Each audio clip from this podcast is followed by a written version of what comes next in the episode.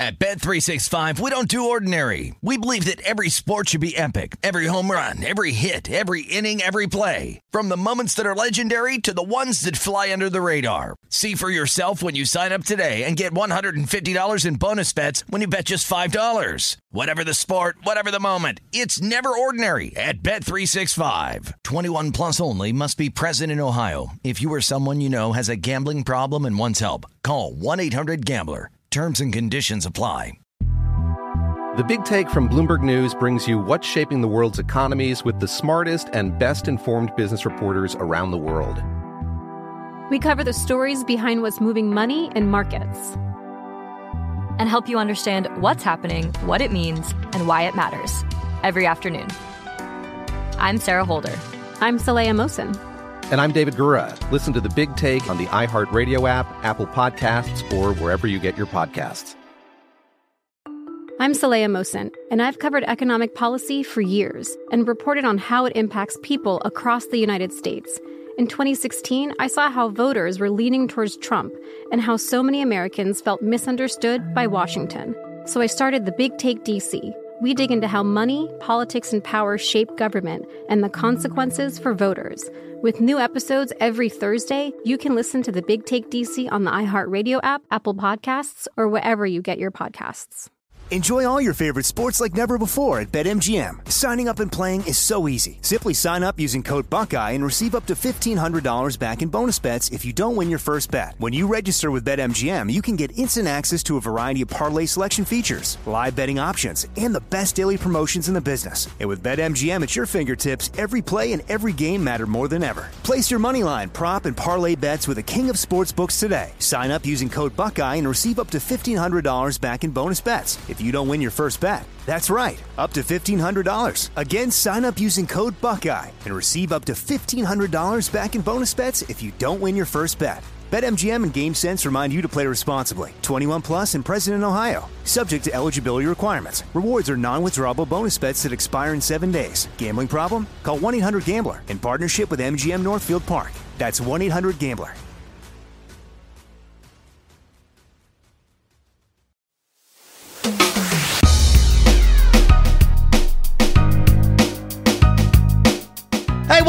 In. I'm Doug Gottlieb. This is all ball, all basketball, all the time. Sort of. We talk a lot of other stuff as well, including part two of our of our talk with uh, the new Predator, Dane DiLiegro.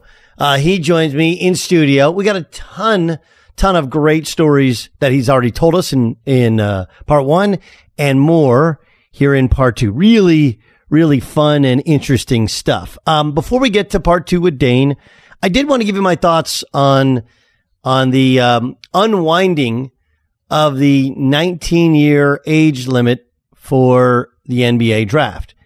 Uh, this is something that's long been discussed, long been desired by the NBAPA. And the NBA, whether they want it or don't want it, it's just been a leverage point where they said we'd get to it. Now it feels like they're going to get to it. So what does it do? Well, look, college basketball coaches forever have said, why don't we just have the baseball rule? You know, college baseball rule, you go out of high school or you got to stay for three years. That works. Here's the problem with it. College baseball. And, and I get, I get that basketball is an inherently different sport. Um, I totally understand that. I, I understand that basketball is wired differently, that the tradition, the pomp, the circumstance, all of those things. And what you're going to do when you have, and, and, you know, I know these, they want more draft picks as well, which of course will create a bigger influx of young players who go directly to the minor leagues, to the, to the G League. There's a, there's a lack of sustainability, I believe, to the whole thing.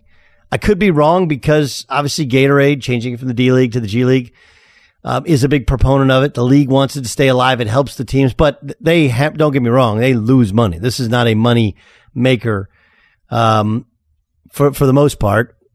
I, I, I would guess it's a little different with the Gatorade money, but not much different. The G League Ignite is not a moneymaker. It's just not. And the weird thing that I haven't heard anybody say, at least in front of a microphone, is you know, it doesn't matter that the players are better in the G League than they are in college basketball. People don't watch minor league sports.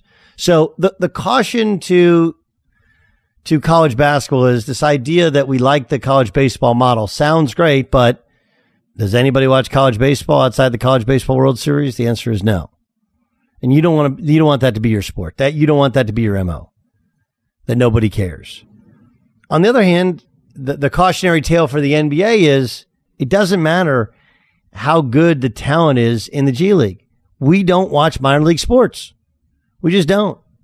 And I think turning college football or basketball into a minor league sport is a mistake. And depending upon a minor league sport, a true minor league sport, to to to draw a number on a TV rating is an ill-fated concept.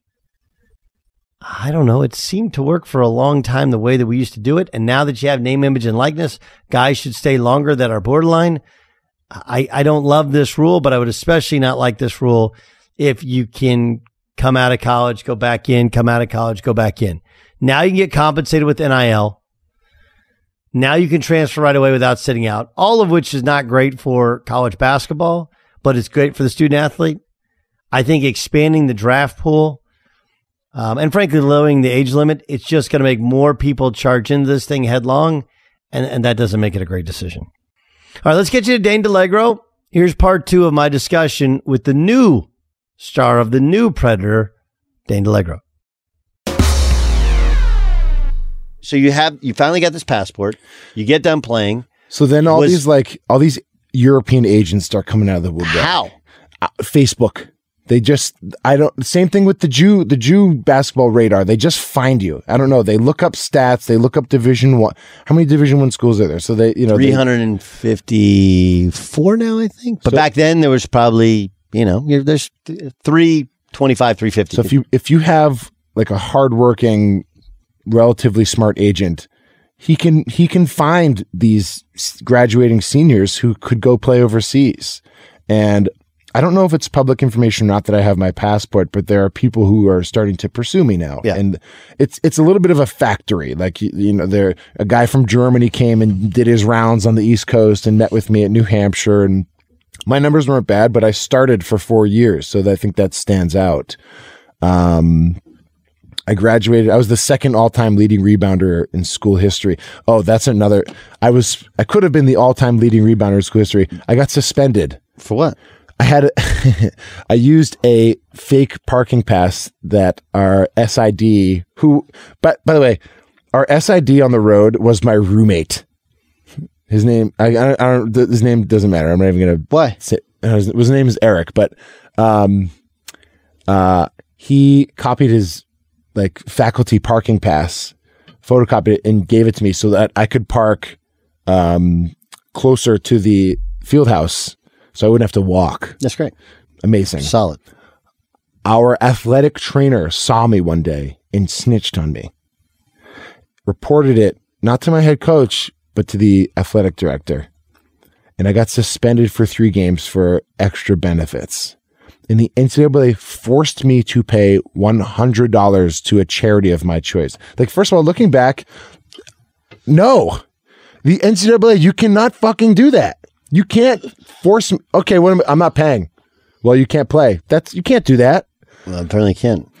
I don't know, but that shit wouldn't fly today. I can tell you that much. All that extra benefit shit. Well, yeah, that that stuff has got. Well, For parking pass, I got suspended for three games. People thought I was dealing drugs. I'm at New Hampshire. Uh, I'm at Vermont. They're like, "Were you dealing drugs?" I heard you're dealing dealing drugs. I had a fake parking pass.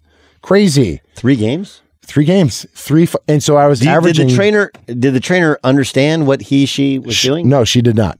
No, she was just no. She didn't. She was from North Shore, Massachusetts, and just wanted to snitch on me, and that's it. And I was averaging eight point So how many rebounds short are you of being the all-time leading rebounder? So I was averaging 8.8 rebounds a game that season. Okay.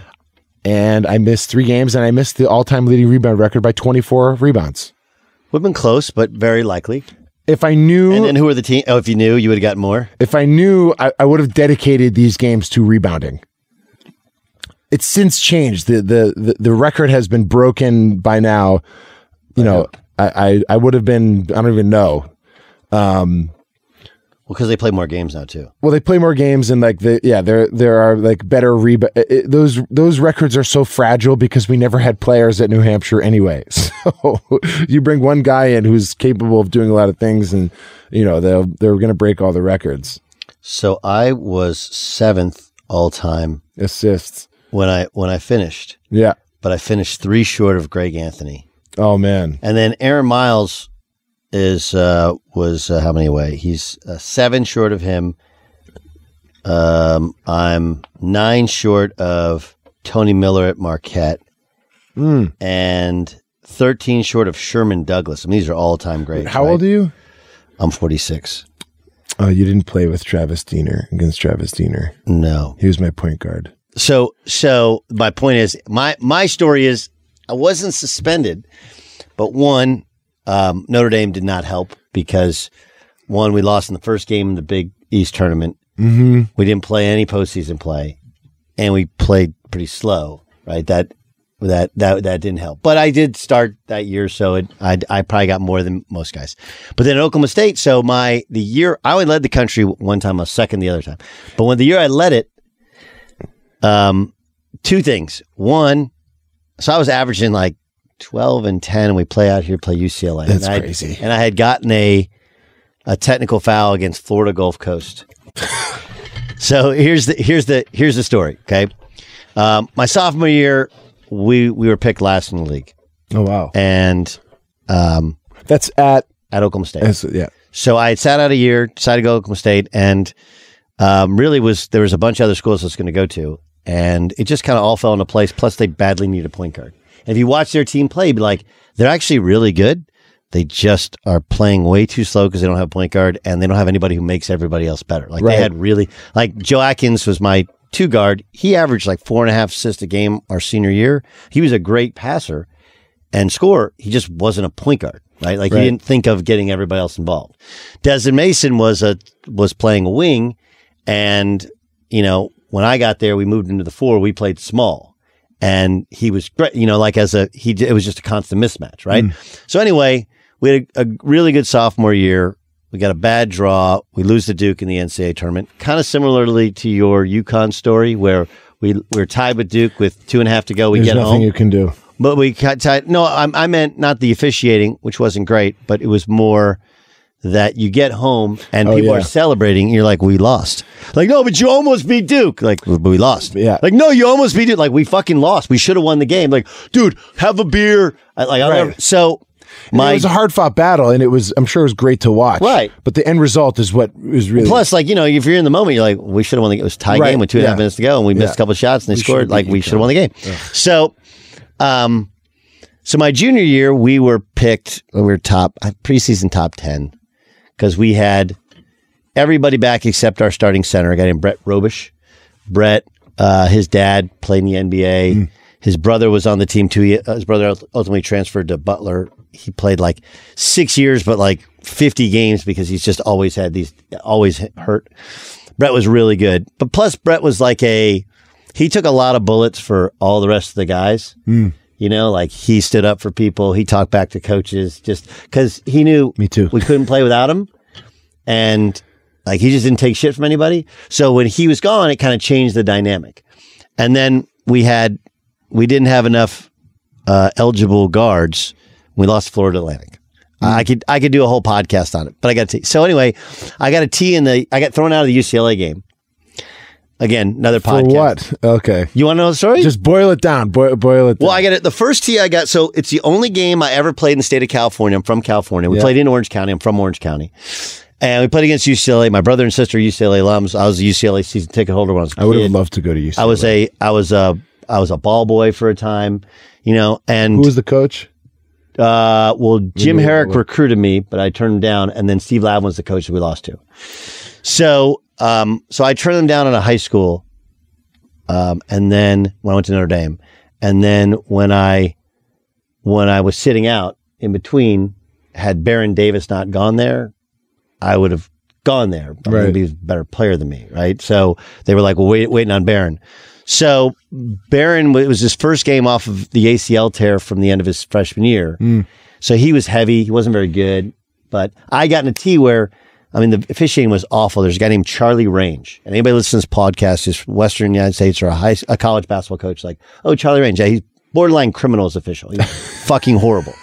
Okay, and but he would always do the big West Coast game when somebody from the East would come and play or Midwest would come and play, and lo and behold, like they would get calls. Like Charlie Range, Dave Libbey was a better official, but also could be a merciless prick if you t- if you looked at him weird. Like he would he'd he'd, he'd coach in our, my last game ever for nothing.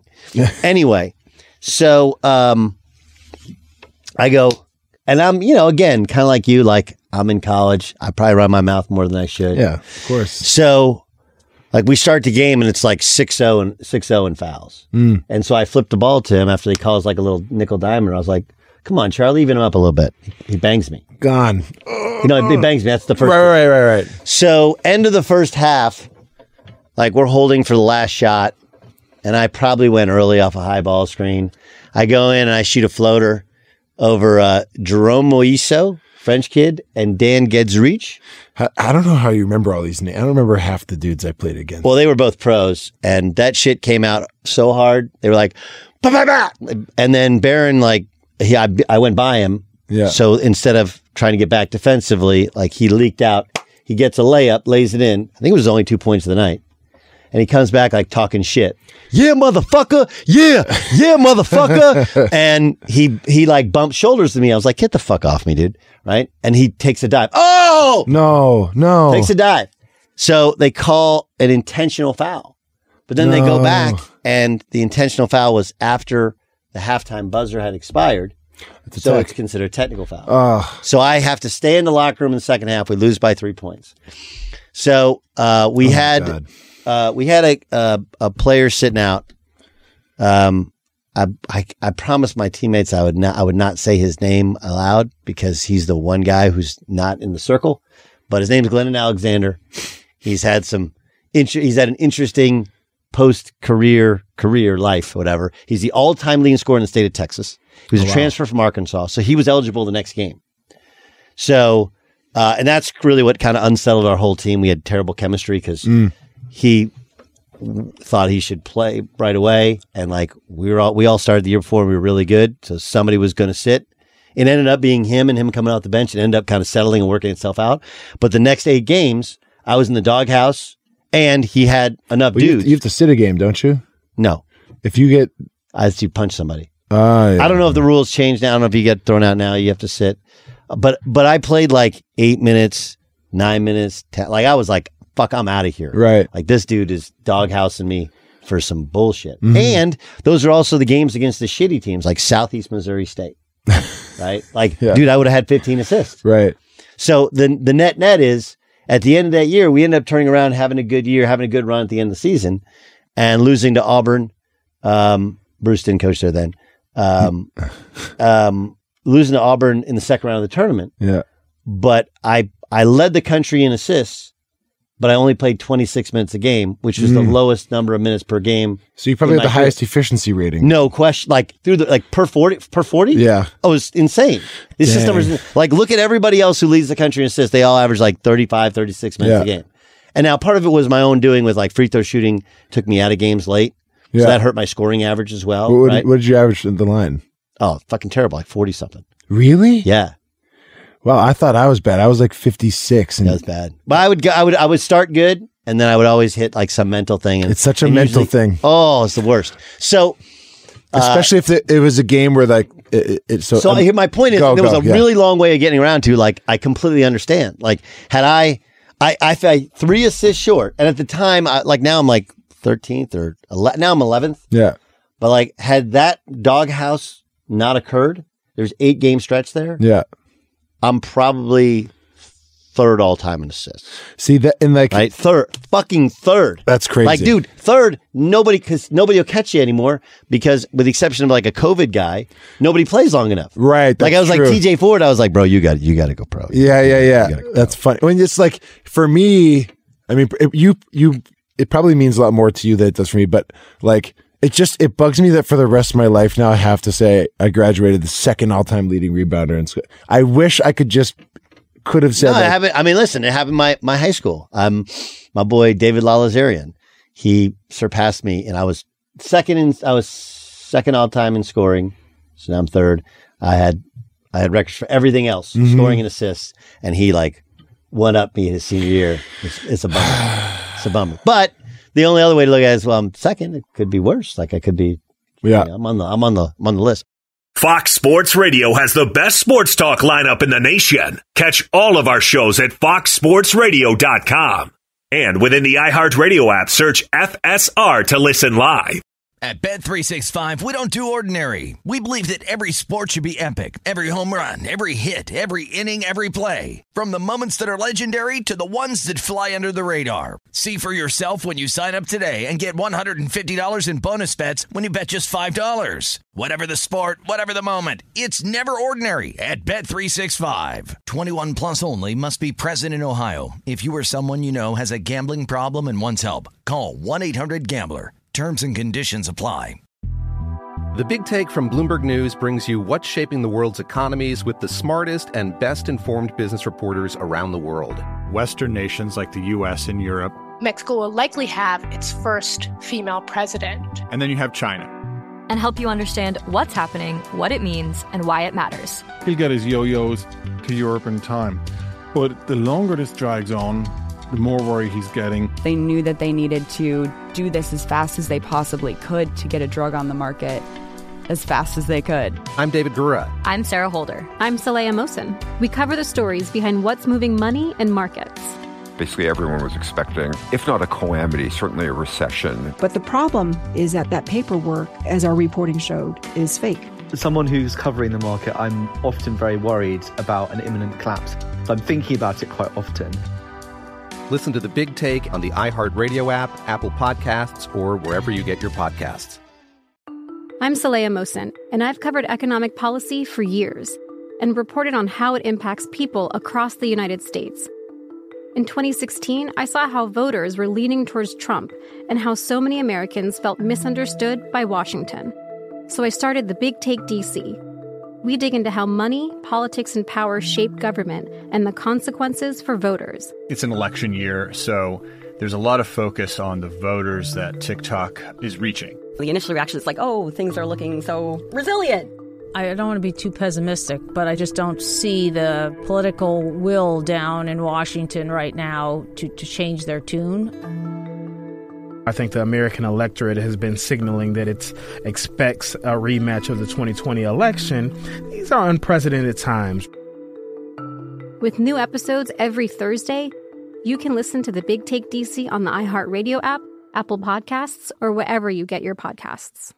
Enjoy all your favorite sports like never before at BetMGM. Signing up and playing is so easy. Simply sign up using code Buckeye and receive up to $1,500 back in bonus bets if you don't win your first bet. When you register with BetMGM, you can get instant access to a variety of parlay selection features, live betting options, and the best daily promotions in the business. And with BetMGM at your fingertips, every play and every game matter more than ever. Place your moneyline, prop, and parlay bets with the king of sportsbooks today. Sign up using code Buckeye and receive up to $1,500 back in bonus bets if you don't win your first bet. That's right, up to $1,500. Again, sign up using code Buckeye and receive up to $1,500 back in bonus bets if you don't win your first bet. BetMGM and GameSense remind you to play responsibly. 21 plus and present in Ohio. Subject to eligibility requirements. Rewards are non-withdrawable bonus bets that expire in seven days. Gambling problem? Call 1-800-GAMBLER in partnership with MGM Northfield Park. That's 1-800-GAMBLER.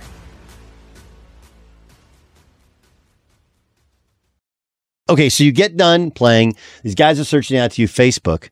Um, Yeah, How did you just-? How did you pick an agent? Uh, Jim Naughton was, uh, I think, connected to me through my dad. My my father worked for Nike for 31 years. He um he started with them when they were Blue Ribbon Sports, and I think he was employee number 204. He was very early. He started with Nike in the 70s, and um uh he made a lot of contacts through the years and one of one of his people like connected him with this guy Jim Jim Naughton out of Texas who was a sports agent in Europe for Europe European players. And um yeah I just I remember standing outside the library at, in Durham and like Jim's pitch was the best one I heard so I just signed with him.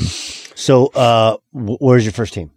Ostuni Italy. That was also during the lockout in 2011. So like the European teams were like bolstered. So it kind of all the NBA guys came over and it kind of pushed everyone down. Um, So what division? Second division. Okay. Where's where's Ostuni? Italy? Ostuni, Italy is in Puglia. It's in the it's in the south. It's in the heel of the boot of Italy. I had never heard of it. It's called La Città Bianca, which means the white city. It's all whitewashed limestone buildings. It's a great place to go on vacation. It, it, it's really amazing. The whole city. It's up on a hill. It's surrounded by olive trees. It, like it's something out of like Game of Thrones. Um, it's a great place to visit. Just you know, you're living there for ten months now and um holy shit i'm in italy and i think my first contract was like $40000 sure it wasn't much but it's it's tax free and they give you a house they give you a give you a car pretty good deal and the car they gave me was a 1992 Fiat Marea. It was terrible. Stick shift. Aaron Johnson, who was uh UAB guy. You might know him. He, he was a assist leader in 2011. I know Aaron Johnson. Yeah, yeah, yeah. He was my point guard. Uh, ama- I playing with Aaron Johnson was one of the most pleasant experiences of my life. That that dude got me the ball. Like, he would just drive into traffic and then disappear, and then the ball would just be in my hands. I don't know how he did it, but um, yeah, we they went bankrupt with like four months left of the season. Didn't tell us. We kept playing. When we realized it, the team started. You know, some the guys started striking. For me, I didn't care. It wasn't about the money for me. I just wanted to put on display what I was capable of. Yeah.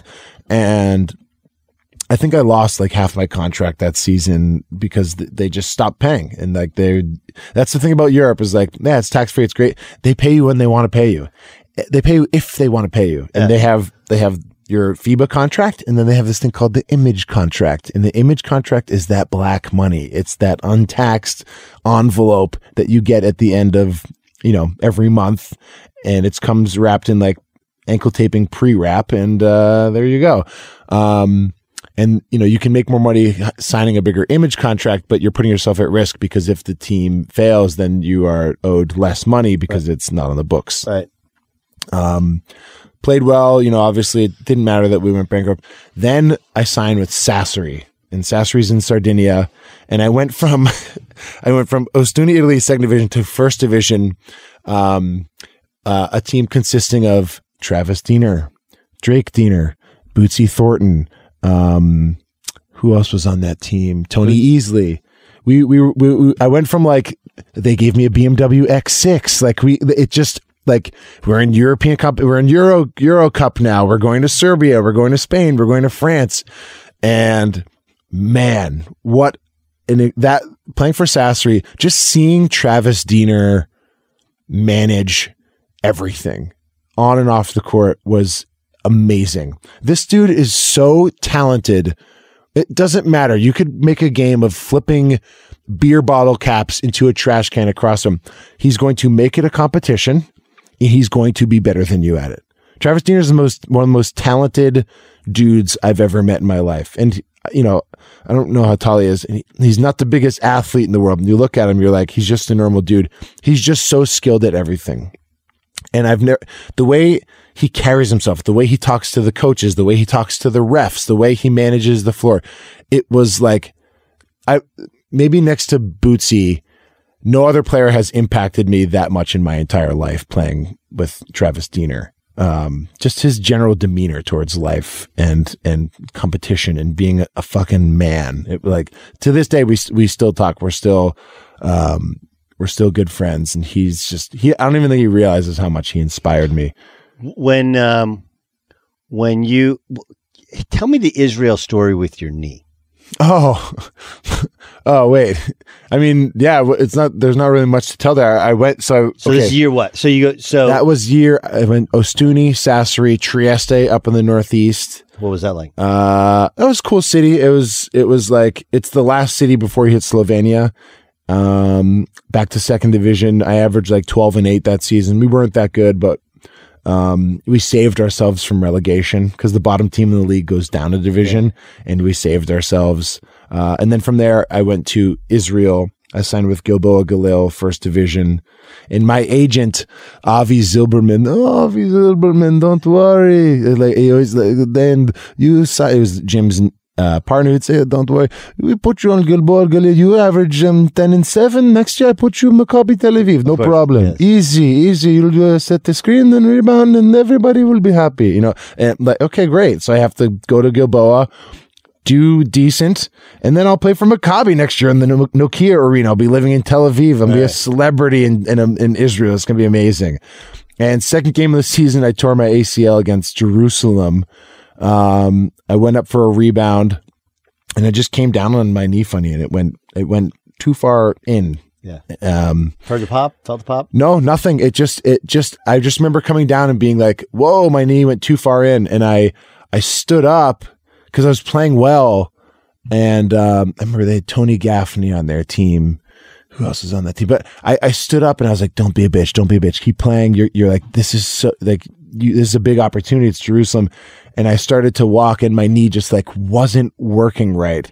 And then I was like, "I got to come out of the game." So funny you said don't be a bitch. I was uh I I hung out with the University of Texas. Yeah. And their their first rule on their team is don't be a bitch. Don't be a bitch. It's it's like I mean you you could throw that that saying at a lot of things in life. Absolutely. I completely agree. And it's it's I actually I had my my I had my son with a workout last night and we only had seven show up at our practice, whatever. Oh man. And so I had him at the end playing three on three full. Oh no. And No, so he was dying and he was like, I can't even think. I go, Do you know why? Because I'm just stupid. And I go, No, dude, it's because you're tired. Yeah. You're fucking tired. And when you're tired, you can't think, you can't you can't make shots, you can't do anything. Mhm. You know? Mhm. Uh, he's like he's like, so I should just like stop. I was like, no, you cannot be a bitch. Don't be a bitch. Don't be a bitch. Yeah. Like it's a good rule of thumb. Like just if you just hey, I'm being a bitch right now. I'm not a big technical guy, but you know, I can't give you the manual, but just fuck just figure it out, dude. I don't know. Like there's no just be tough. Yes. I, I have one tattoo on my wrist. It says that's Work it. harder. Work harder. It's not going anywhere. That's it. Ju- you- oh, okay, just work harder. That's Yeah. all. Um so yeah, so then my knee, so whatever, 10 month recovery and uh yeah, the whole knee situation. I mean, I don't know. Did- I think so, there was like, so so here's what I here's what I recall you telling me because I tried to get you to come to play the Maccabi games with, Yes. with me in 13. And you were like, I can't. And I was like, what do you mean you can't? You're still playing. No, I can't play in Israel because I get benefits. Yeah. I tore my knee as an Israeli citizen. that's correct. So there was there I, I, I'm not getting you in trouble, by the way, by by this podcast. No, no, no. It's true. And like, Do you still get the benefits? Uh, I I do because it altered my my career. Yeah, I but mean- wasn't didn't you get it determined to be a career-ending injury? well, no career altering injury. Ah, I'm I I lost money. I No lost question. I lost money from that injury. Yes. and I like so we they hired a lawyer.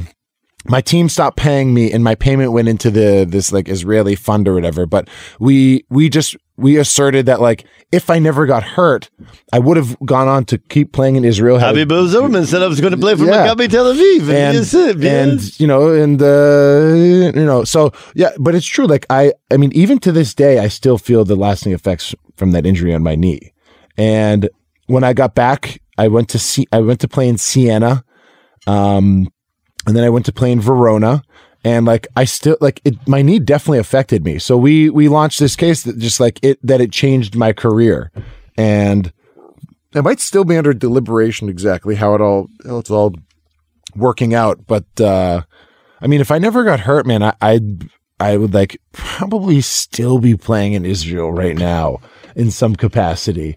Um you know so, so your your last two years you played. Um, so then I so from so so Verona, and then where's the last one? Forlì. Forlì, yeah.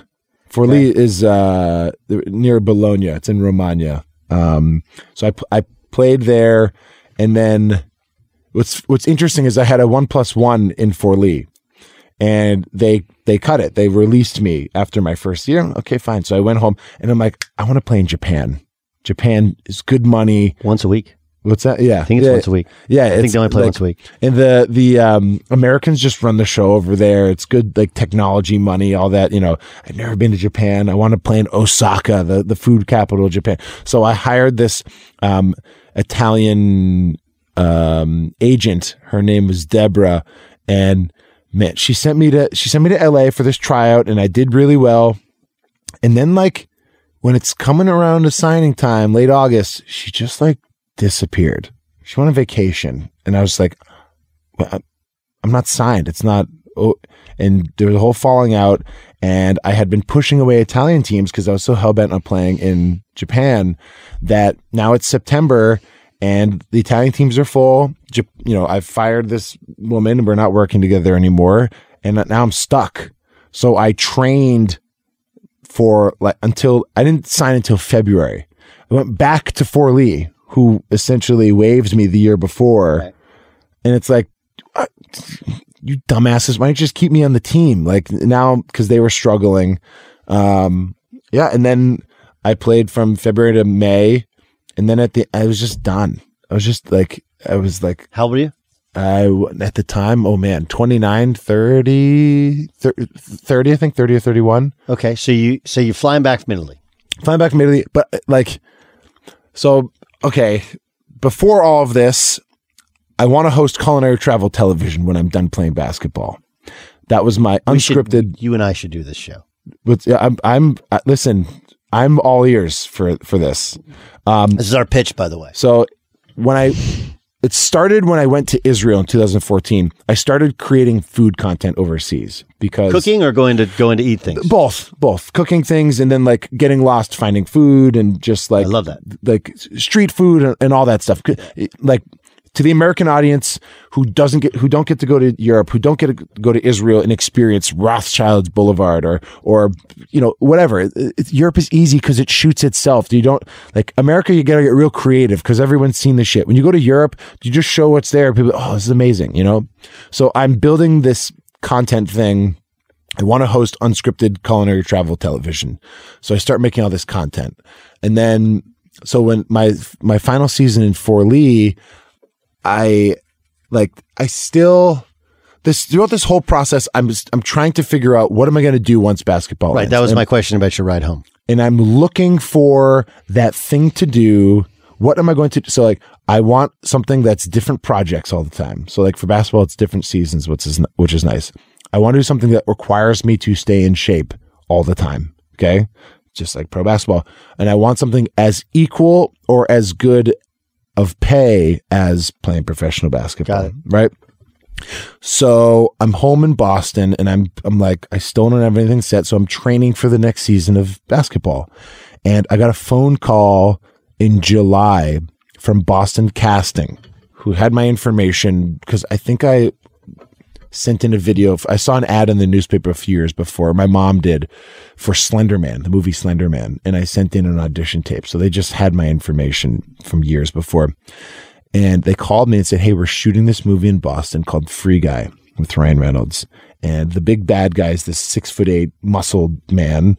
And we need you as a stand in. And I'm thinking, what the hell's a stand in?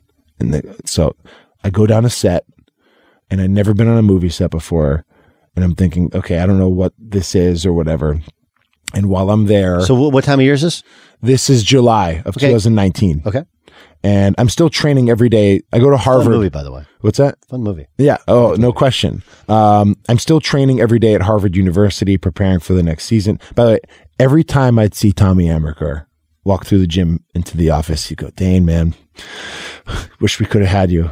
I'm like, Tommy, you could have. I would have went to Harvard in a heartbeat. I wish, I, like, but they never offered me at the time. But like, it, it was, he always hung that over my head, and it still to this day bugs me. I would have loved to go to Harvard, but um, so yeah, so and while I was there, the stunt coordinator comes up and he goes, "Look, I, I, I don't know who you are, but your size, the way you're built, the way you move, like you need to be an actor. You just because you're you're tall, but you're proportionately tall, and da da da." da. And I, you know, oh wow, interesting. I never thought about that.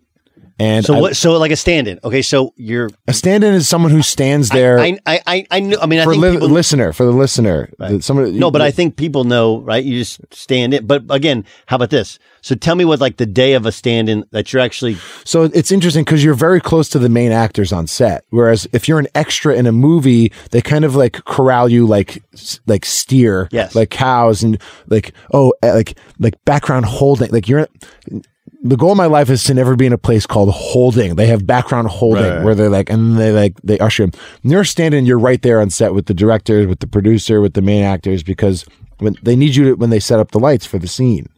And you stand there while they set up the lights because how dare the main actor stand there when they're not shooting or anything? They go and sit down and rest, and da, da, da, which I appreciate and I understand. It's also um, part of the union thing, right? There's only a certain number of hours they're allowed to. something like there, that yes. potentially. So you have to know the actors' lines. You have to know their blocking. Oh, you had to know their lines through- and they're blocking. Well, because they're you're they they shoot with the stand-ins to figure out the lighting Right, right. before right, and you have to know exactly what that actor's So doing. So how'd you how'd you do with the lines? They never used me. They never used me that day. I stood Oh, it was on only the, one day. One day, I stood on the side. Did you meet Ryan Reynolds? I saw him. Yeah, You I saw him, or did you meet him? I did not talk to him. He- I got, I was standing too close to him because his daughter was there on set. I was standing apparently too close to him because, excuse me, I was behind him and I saw him look back at me and I was a little too close and he, he, he called the PA over and a PA, he whispered something to him and then the PA went right up to me and goes, me, sir, can you back up about 10 paces? And I was just like, Paces? "Oh, yeah, like just step, like step no, I know. away. It, I know. It, I understand, but they actually use the word paces. I don't know, steps, paces. Well, I'm just. like I'm. I'm fascinated. Like, who uses the word paces? Yeah, I, I don't know, but this it was just some like seventeen year old PA yeah, yeah. kid that like Ryan Reynolds. So Ryan Reynolds thought you were creeping up on him. Yeah. Okay. All right. So so, So I back also- up. So that lets. Well, go ahead. That you. And I go and I sit in a producer's chair because I'm thinking like just keep fucking up. who's this gigantic fuck up? Who's this? Gi- who's this giant who's sitting in my chair? So the the PA who had just walked away from me after he gave me orders looks over, glances over his shoulder and sees me sitting down in like Shawn Levy's seat or whatever, and sprints over and goes, "Please, sir, can you get up and just get away from this area?" and I learned real quick: never sit in uh, someone's chair that has their name on it. That is like a big. I didn't know. I had no. I had never been on a movie set before. I'm a. I'm from Lexington, Massachusetts. I'm a six eight white Jewish guy who went to New Hampshire. I've never been on a movie set. I don't know how it works. Um, so anyway, so the stunt, you know, I start, I'm bored. So I start talking to Ryan Reynolds stunt double. His name's Daniel Stevens and the stunt coordinator, his name's Chris O'Hara. And we're just chit chatting, shooting the shit about basketball and blah, blah, blah. And that's when the suggestion came, look, you should look into acting. You have a, you know, so I was going to LA the next week anyway to pitch culinary travel television. I wrote a treatment and there was a producer that I was working with. And while I was there, I reached out to some producers and you know people in the biz, and I said, "Hey, you know, I'm D- Dane DiLiegro, six eight basketball player, going to be in town pitching a show. Would love to meet with you." And cutting a lot of stuff out because it's a long story, but I I ended up booking a Netflix show two weeks later called Sweet Home. Um, uh, it was a it was a Korean Netflix. It was the it was the Squid Game the year before Squid Game came out.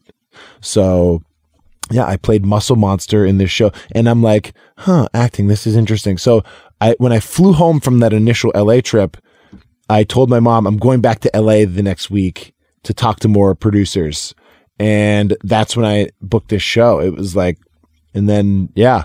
It was a crazy thing. And then I'm like, okay, I- guess I'm talking to my brother. He's like, why don't you just live in LA for a month and try out this acting thing? And then you just go back to basketball.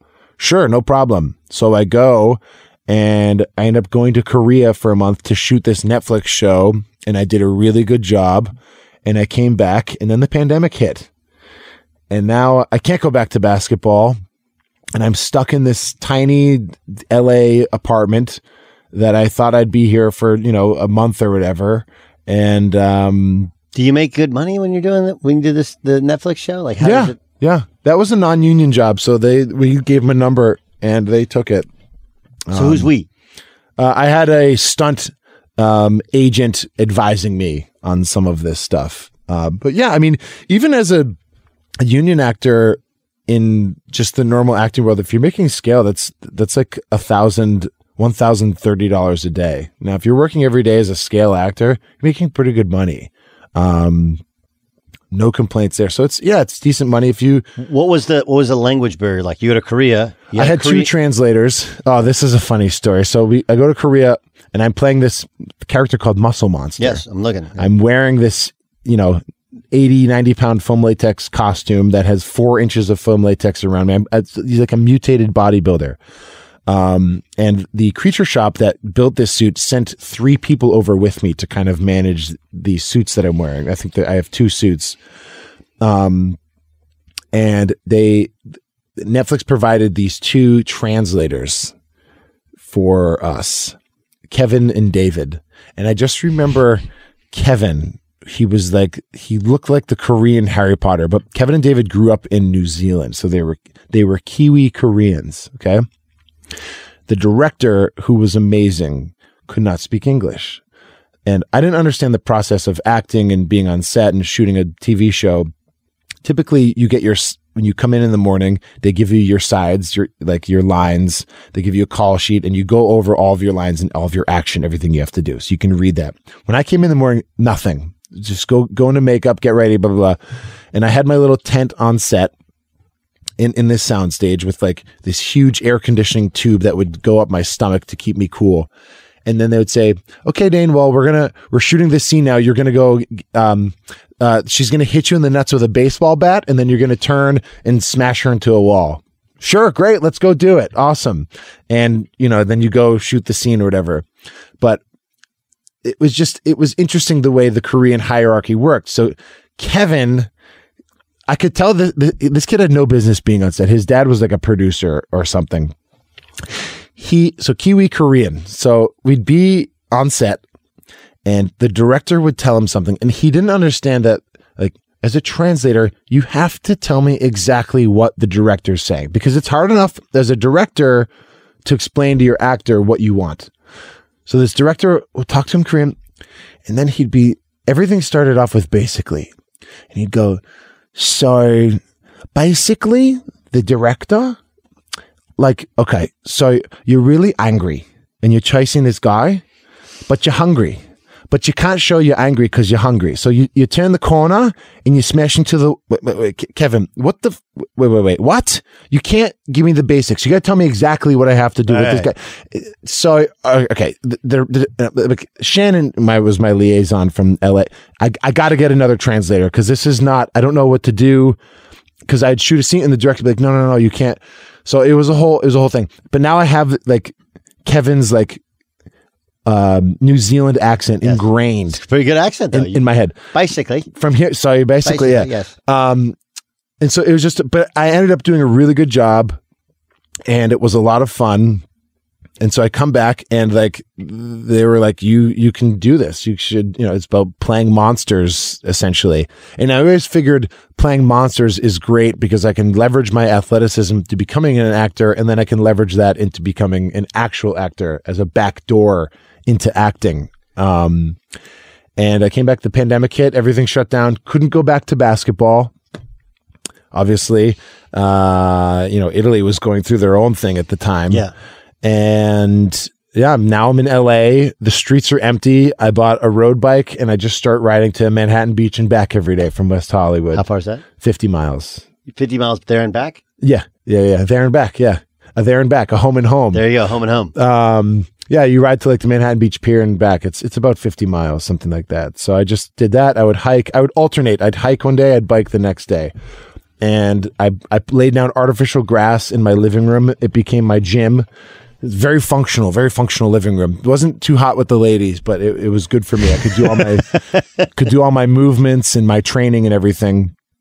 And um, then I booked uh, to be Master Chief in the Xbox commercials for Halo, and Legacy Effects built a one of one custom Mjolnir armor for me to be Master Chief, and then things just started moving. Walking Dead, Walking Dead was interesting. I just walked in a circle for six hours in Calabasas. it was really not that trying or difficult. Um, and then yeah, just like things start moving. The pandemic's starting to. I was I was at the Waterworld stunt show at Universal Studios to learn stunts and stuff like that, and um, and then I got a like a phone call. Meanwhile, I don't have a real theatrical agent. I'm doing everything. By the way, right now, if you're a real theatrical agent and you're looking for a guy with incredible potential, his name is Dane DiLiegro. yes, you can or manager or or, Or manager or manager. Yeah, Yeah, yeah, yeah. I, I've so I'm- doing this all. I'm getting all these jobs on my own essentially, and um, I, I this stunt agent's helping me look over contracts, but essentially, you know, I'm garnering everything on my own. How'd you get the Predator gig? Okay, so then, well, then Amer- there was American Horror Stories was first. They named the episode after me. That was just most of the stuff is just on Instagram. Someone would DM me and be like, "Hey, do you have a like? Are you around in May? Yeah, I'm around in May. Do you want to be in American Horror Stories? Yeah, sure." And that's how that's, how that's how it goes. There's no there's really no audition. There's no like vetting process. Um, in January of 2021, I got a message on Instagram from a guy named Alec Gillis who who runs the former Studio ADI. And he said, "We need you. I need you to come in for a design pitch for a project um, we're working on in Canada." And I'm thinking, interesting. And he, I think he offered me lunch or like 200 bucks or something. And I said, keep keep your money. Just whatever the job is, put me in for it. Yeah, they're shooting in Canada. LA's bringing in an LA guy. It's a bad spend. You know, you get tax relief when you use a Canadian or whatever. So I drive out to uh, Chatsworth to the studio, and what's going to happen is that, that he wants me to. They're designing a creature suit for a show, a movie, and the director, the director of photography, and the producer are going to come in and watch how this suit moves and the the the design of this head. And Alec told me he wanted me to bring a balletic sveltness to this character. Okay, what the hell is balletic sveltness? So it's my job to figure that out. What that is. I get there, and there it is, laid out on the table is the Predator costume from the last movie. Now, did you had you were you a Predator fan? Yeah, sure, absolutely. I Like mean, old school. You watched the old Arnold yes, Predator. yes, of course. No, when I when I moved to Los Angeles the, to do this creature acting thing, uh, these are quotes because I I do not want to be branded as a creature actor because once you get in, put into that hole, typecast. Yes, but I had two roles in mind that I wanted. One, number two was to be a predator. I thought that would have been the coolest thing of all time. Number one is to be Jason Voorhees because that he is my ultimate horror icon. But to be a predator, I was a predator fan. I knew all the actors, I knew all the movies, I knew all the culture. I was very excited. So I come in and there it is. There's the predator costume from the last movie laying out in this table. And uh, oh my God. And they had this 3D iteration of a predator head they printed out and they used like ropes as the dreads. And I'm thinking, that's kind of a predator. It's kind of not. It's gross. It's weird. It looks like an insect. It looks like a bug. So they suited me up in this suit that was way too small for me. I remember it was cutting off circulation in my hands. My hands were ballooning up and my, I was losing feeling in my fingers. And I couldn't see anything out of this gray 3D printed plastic head. But Dan Trachtenberg, our director, Jeff Cutter, Marty Ewing, they all come into the shop and I gave what I thought was balletic sveltness. And I'm thinking, What is balletic sveltness? Um, sveltness is like, but like, like a ballerina, like smooth and graceful, Yeah. but like sveltness is like lean and dynamic, right? So I'm thinking like feline, something like a cat. Um, and I'm jumping up on tables. I'm getting really low. I'm like shifting my weight from side to side. I'm running through the shop. I'm sliding all over the place. I'm running through the parking lot. Um, there are a couple, I think people, there were surrounding businesses were taking pictures because this was a scene. It was a big scene. Um, and at the end of the thing, Marty, they go, how tall are you? I said, well, I'm six nine. So I'm six eight and a half. I dance between six eight and six nine. Yeah. That's uh, six nine. When you're monster roll, you're six nine. It's better to be bigger. Oh, six nine. That is the height we're looking for. And in my head, I'm like, they don't have anyone fucking cast for this role. And I go, listen, guys, here's the deal.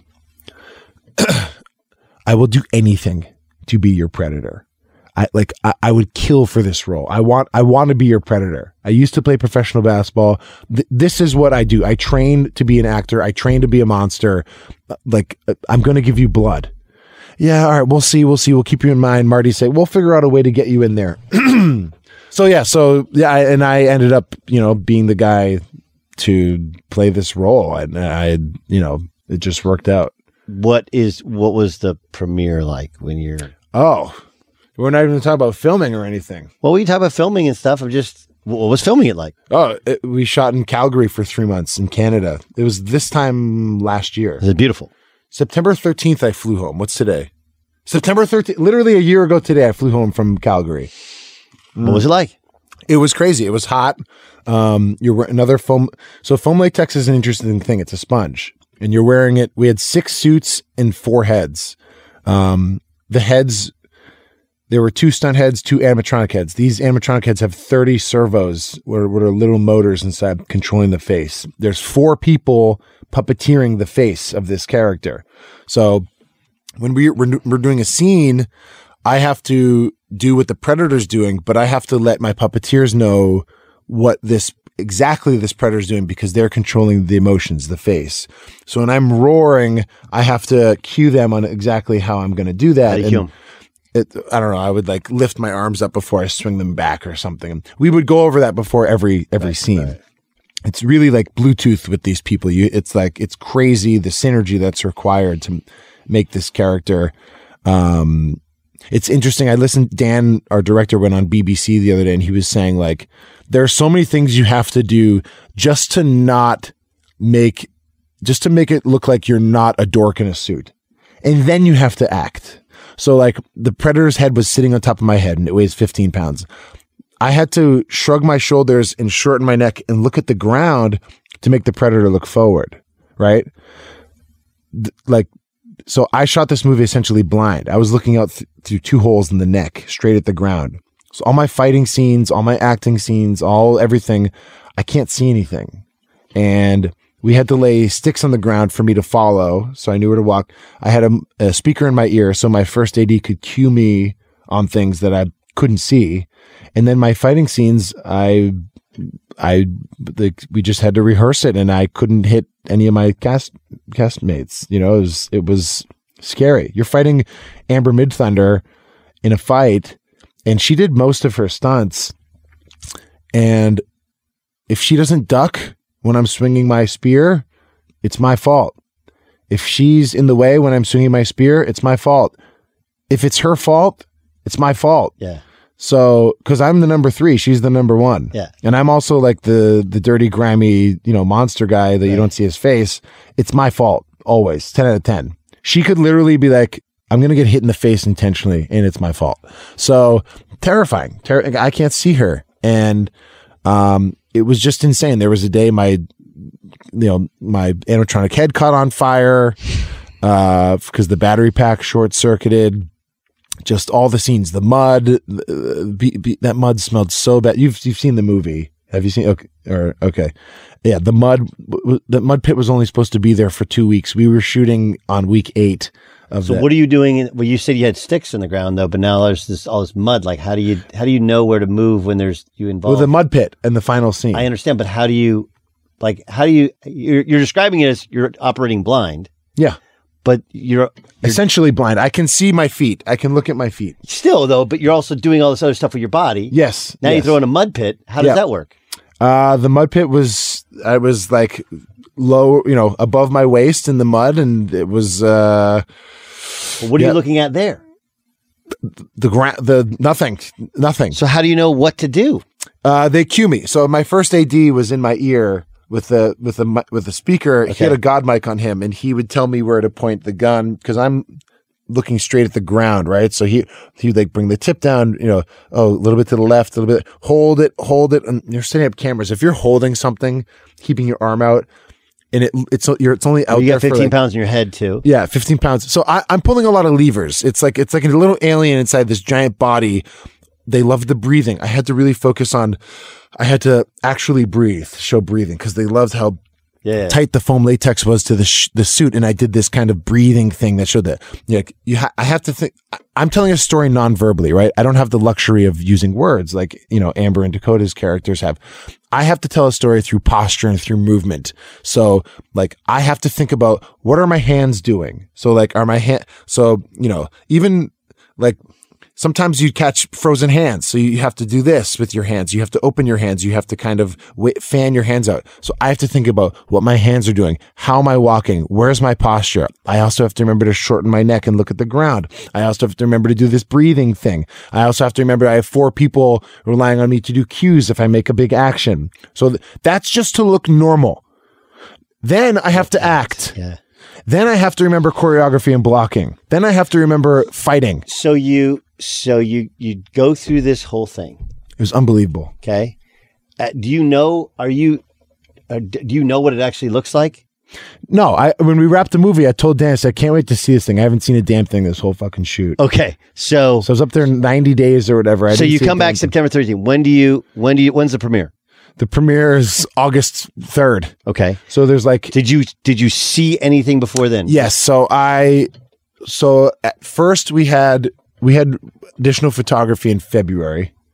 So I went into so it's weird. Let's get a little deeper.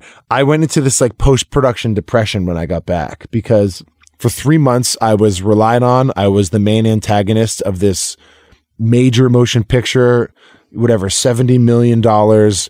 I was I was accountable every day. I was needed. I was like, you know, you're in the circle. there's the 300 crew members around you, and then you're in that inner circle of 12 people setting up a shot, and it's like, oh my god, Right. And so you get home and you get home, and now I'm like taking out my trash and collecting mail and like grocery, and I don't have anything booked. I I, I like barely scratched this job, like. And now, do you get paid then, or do you get paid when it releases? You get paid then. You get paid then. You sign a, a flat flat rate, flat contract, and um, yeah, and then there's like overtime and stuff. But um, I wasn't. I didn't have anything booked. I came home. I had nothing going on. No, no one knows who I am. I, I like. I got lucky with this job through Instagram. It wasn't like, oh, we got to have Dane. His prowess is amazing. You know. So, so the premiere. So like, so we did additional photography in February. We added a couple scenes. We changed things around, and then in March, I saw a cut a version of the film. D- Dan had Dakota and I come to 20th Century, and we sat in the theater and watched it. And he had us go through everything, what we thought, and and what our ideas were. And um, when we shot this thing, there there was no title. Like th- it shifted a little bit through time. The movie kind of evolved, and when we were shooting this, no one really knew what this was going to be you know, obviously a period piece, adventure story with a little sci-fi sprinkled in. Interesting. Um, and then I saw the movie in March and I was like, oh, that's pretty good. And Do you think you were good, or do you you think like I'm just okay? well, it's interesting because for a character like that, there's a lot of things that go on in the movie that that don't really require like for me it's like a basketball game. First of all, acting and and ba- and pro sports are so similar. Are so ridiculously similar. You come in every morning, you got your coach, you got your director, you got your GM, you have your producer, you have your teammates, you have your castmates. One common goal, make a nice picture. Okay. You're talking about role player. Okay. Role in a movie. You come in, the bigger, the bigger the production, the bigger the jigsaw puzzle. You're just a piece in the jigsaw puzzle. Show up, keep your head down, keep your nose clean, do your fucking job, smile, say yes, be happy. Same thing at practice. Hey, I need you to sprint harder. I need you to set this screen. Do your job. I'm, you're good at screening. By the way, you actually were look, keeping your head down. Just- literally, yeah, literally keeping my head down. literally. Um, it's like coming in, not complaining, knowing what you have to do t- for this one common goal. I would rather work with 11 other less talented guys who are easy to be around, who I know I can rely on, than super, super talented people who just suck being around. You know what I'm suck Yeah. to be around. So like you're on set for, you know, a number of months with these people. You're with them every single day. Same thing on a team. You're in a locker room with these people every single day. It's like being a good person to be around it goes so much further than being super, super talented. Um, and like I said, pros, like the transition from, you know, other than off the court stuff, the politics of sports and, and entertainment that come into play. But be, when you're in it, when you're working, it's so similar. And, um, I don't even know where I was going with this, but You talking Uh, about your depression? Oh yeah, yeah. So like you know, same thing with the season. Season ends, you come you come home, and it's just You like, what am I doing? Yeah, you like miss I. I- I- You miss, you miss that. You miss that energy. You miss that connection with people. You miss being on a team. It's Yeah. the hardest.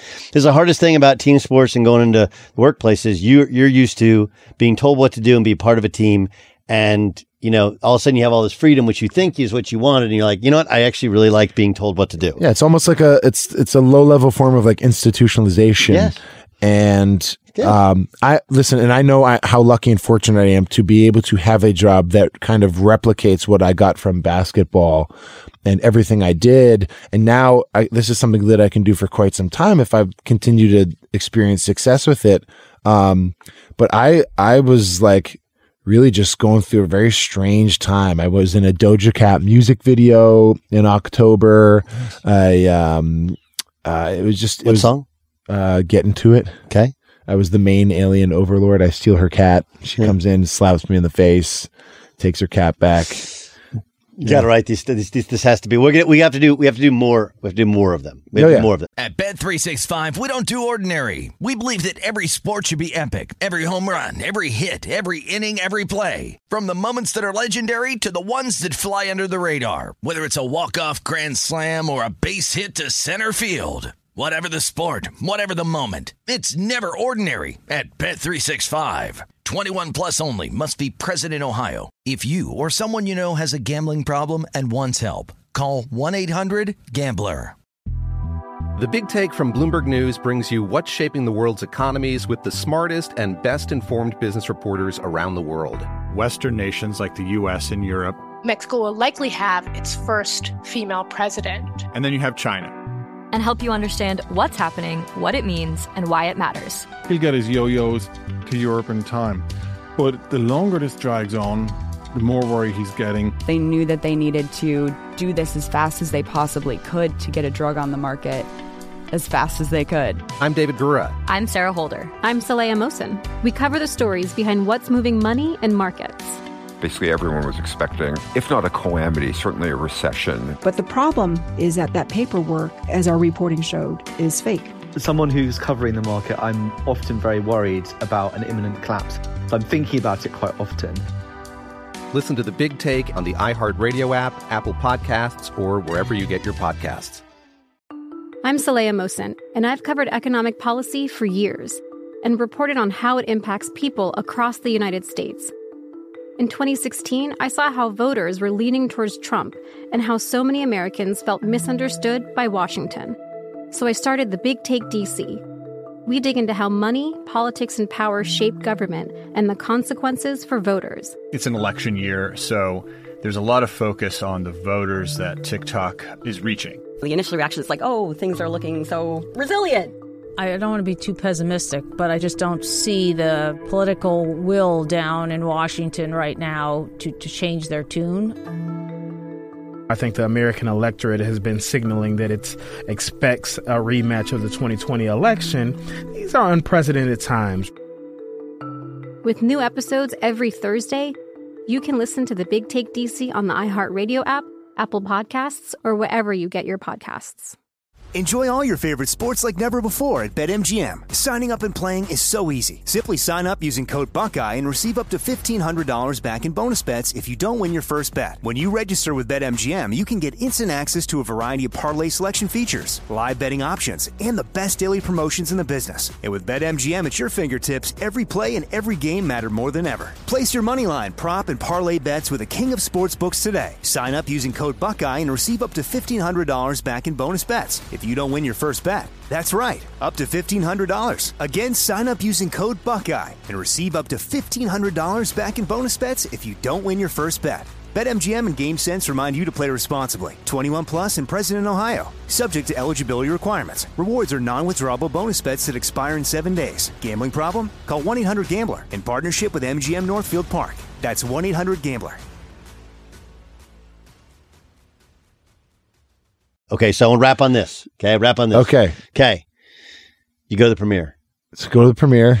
What's it and uh, it was unbelievable. Well, we went to like six premieres. We went to Comic Con, San Diego Comic Con. We premiered the movie there for the first time. So I see it on screen for the first time at Comic Con, the finished product, and? I was like, holy shit, this movie's good. Two standing ovations when this movie, when the credits start rolling. And I look over and Amber's right next to me and she's tearing up and I'm, I'm getting goosebumps now talking about it, but I started crying. This is real. Not to mention, not to mention, I, they gave me like a single card credit. Now, I don't know if you know about crediting or if like how the crediting works in Hollywood. It's insane how contractually how important credits are okay, yes, your position in the rolling credits, yes, very important. But they have these things called like the cards, single card, multi card, shared card. A single card is like at the end of the movie, Tom Cruise's name comes in and comes yeah. out. The order of the yeah, names. Right like if you if there's three names on the on the list like top position middle position lower position you know and then there's the with robert de niro yeah. and will ferrell these are all it's a very like crazy science behind all of this okay and they 20th century gave me the single card and dane DiLiegro as the predator at the end that's for like Robert De Niro. Yeah, but you're a predator. So I, I, understand that, but you don't like I, I, you, you, don't see my face. Did you kill it? What do you mean? Like when you watch stuff, you're like, that was fucking good. That was good. So for me, it was like it's like it's less. The movie could have been bad, which it's not. It's amazing, but just I just wanted the Predator to be scary. I wanted the Predator to be and? convincing, and it it I feel like it was. It got great reception, and I was super happy about that. And I just remember crying at the at the world premiere at Comic Con, looking at Amber during the the end credits, and I was like, "Holy shit!" There was like the big pinch me moment. Um, I just couldn't believe it and they started chanting like "Make one more." The crowd. What the hell is it? Like that happens at Cannes or Venice. So you're gonna you're gonna double your rate next time? Yeah, yeah. Well, let's. I don't. I don't know about that. That's if 20th Century calls me for another one. But, okay. Um, uh, la- very last thing. Yes. Um, the next goal is the culinary show or to book legit acting roles. Legit acting roles. The culinary thing, I feel like can always can always happen. Yeah, the more you grow as an actor, the more. Yeah, like the it's uh, the culinary. The predator goes. The predator goes to Italy and tries all the food. Like you go monster the in the kitchen. Yeah, oh, be amazing. But, but, yeah, I mean that would be. I, I, imagine myself in like a, a Bigfoot Sasquatch suit in the back of a, like a Japanese kitchen, folding dumplings with tiny with tiny women. You know, something like that. Um, but yeah, the, the, reason why I couldn't get a cooking or a travel show was because I essentially wasn't famous right, enough. Right. So, so you, you got to get famous that enough, brand. Then you, then yeah, you can go that, back and tell everybody fuck. Anyone you. can do a cooking show. Yeah, exactly, exactly. But uh, yeah. Okay. So the one you did the Predator. Yeah, Jason Voorhees would be my next. That's like if if or like a xenomorph in the movie Alien. But I wanted to be humans. I I you know the I I love all the. Can monsters. you confirm or deny? There are some reports on the internet about Guardians of the Galaxy three. Can you confirm or deny? I can confirm that there are reports on the internet about Guardians of the Galaxy. I, I don't I I don't know anything. I I. All right, you're mumbling. You're stuttering. Okay, we're gonna do this again. Is that cool? Yeah. Okay, and so the next time, okay, the next time we do it, okay, I want to do pl- places you've been, stuff you've eaten. So I want you to. Oh yeah. All remember the things you've eaten. Okay. Yep. And then uh, I didn't even talk about my butchery. And like then the whole my my apprenticeship at the butcher shop in Tuscany. I didn't even talk about that. You did not talk about that. No, that's a whole. That's okay, a so whole we're, other. Well, because we didn't go down the culinary path. We're gonna go down the culinary path. This was like sports and, and entertainment. And, and, what we're gonna do is we're gonna we need to pick a movie, and I mean we we broke down your movie. You did?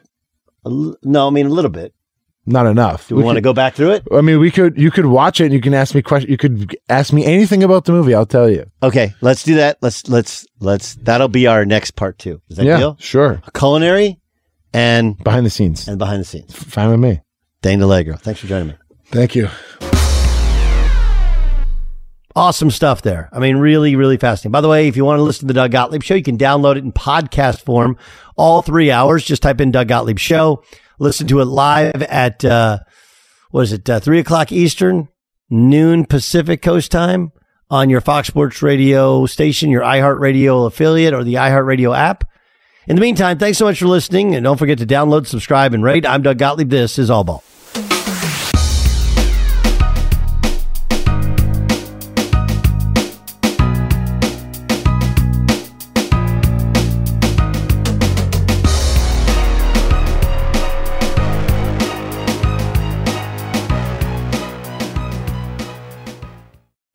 Bet365, we don't do ordinary. We believe that every sport should be epic. Every home run, every hit, every inning, every play. From the moments that are legendary to the ones that fly under the radar. Whether it's a walk-off grand slam or a base hit to center field. Whatever the sport, whatever the moment. It's never ordinary at Bet365. 21 plus only must be present in Ohio. If you or someone you know has a gambling problem and wants help, call 1-800-GAMBLER. This is the story of the one. As head of maintenance at a concert hall, he knows the show must always go on. That's why he works behind the scenes, ensuring every light is working, the HVAC is humming, and his facility shines. With Grainger's supplies and solutions for every challenge he faces, plus 24 7 customer support, his venue never misses a beat. Call clickgrainger.com or just stop by. Grainger, for the ones who get it done. The Big Take from Bloomberg News brings you what's shaping the world's economies with the smartest and best informed business reporters around the world.